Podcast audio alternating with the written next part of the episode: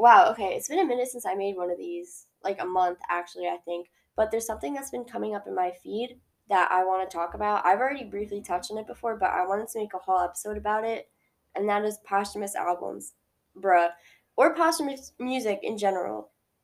I love hearing people like debate and talk about this. I personally am someone who does not support them at all for the most part.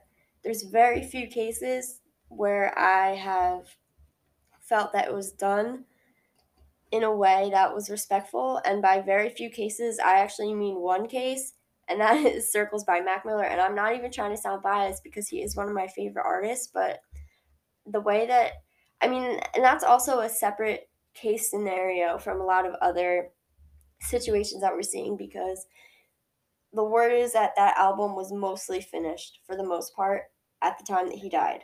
And it did come out a year and a few months after he passed away. And the producer that he was working on it with, oh God, who was it? Let me look it up. Um, Jon Jon Brion. Jon Brion. Sorry, I don't know how to pronounce that. Um, they worked together very closely during the recording process of Circles, and it was meant to be a trilogy, I think, with uh, Swimming. But it just sounds it just sounds complete and it sounds thought out and it doesn't sound like any of the vocals sounded like bad quality like it was not recorded with the intention to be released and put out.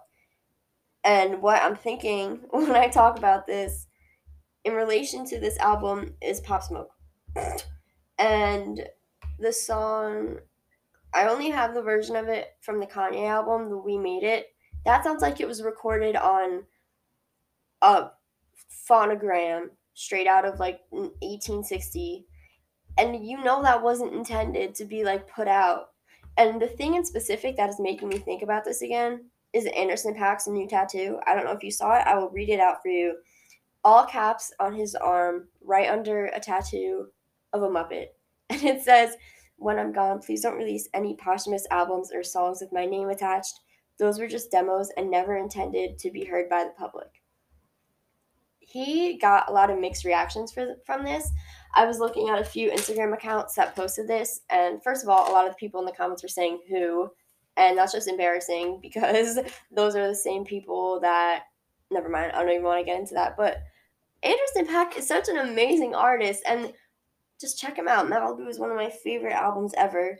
But this is a bold statement by him because he could have easily tweeted this, said it in an interview, but he got it tattooed, all caps, on his arm, and that's on him forever. And I just think that's so interesting because to go to the extent of doing that really shows how how important it is to these artists that their music be released under their own terms.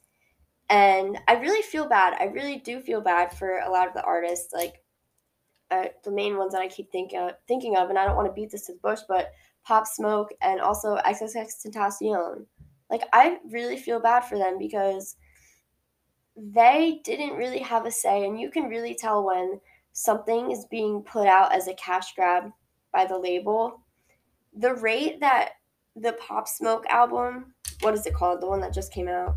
I gotta look it up. I am not prepared for this, but I just wanted this to be as raw as I could get it because this is something that I'm pretty passionate about. Faith. The rate that the Faith Deluxe album came out after the regular album, which already was his like second or third posthumous album, it was a couple days after, and there's 30 songs on the deluxe edition and 20 on the regular. First of all, what's like what's the rush of putting all this out because now you're left in a situation where Pop Smoke's friend is saying that he doesn't have that much music left in the vault or any of that in that case. I don't even know. But it's such a rush to just put stuff out. And I really feel bad for Pop Smoke because even he was at the beginning of his career when he passed away. But do you think he wanted some of this stuff to be like heard?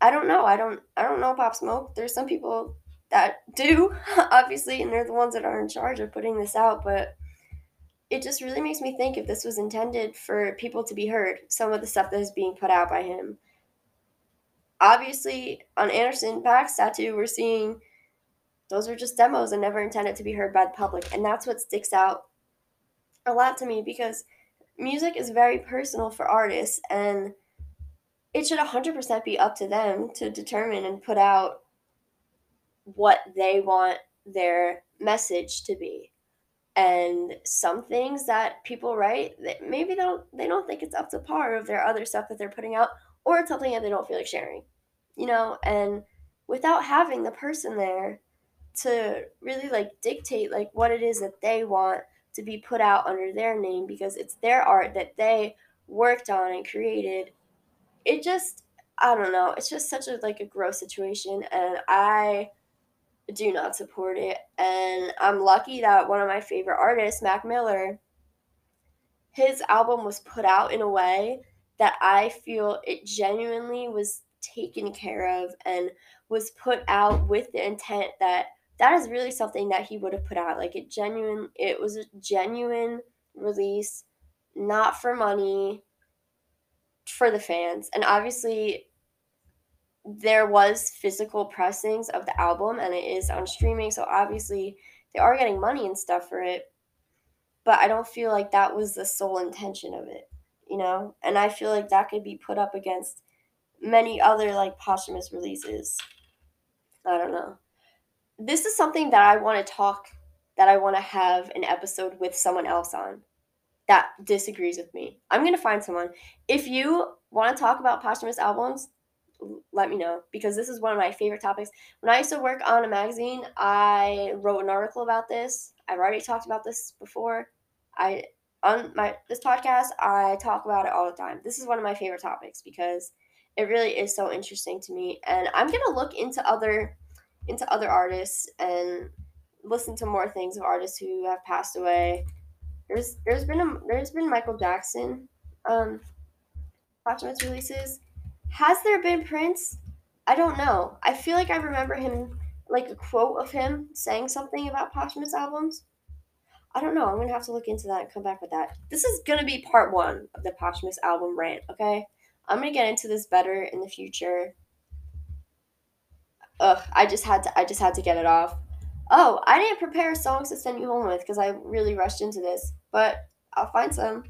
Okay, the songs that I'm sending you home with are Far Away by Easha, E A S H A, and Technically by Teezo Touchdown. Teezo Touchdown, he obviously is blowing up because he was featured on Call Me If You Get Lost, but he's one of my favorite artists. I'm going to the March 14th show at Madison Square Garden. Everyone pull up and we're gonna mosh to Teezo Touchdown.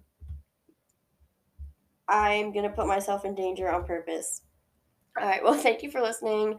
I have other things to do, but I really wanted to just get this out. The Anderson .Paak tattoo really like sparked a new flame in me on this topic. Well, thanks for listening again. I'm just ranting at this point, so I'll see you later. Bye, guys.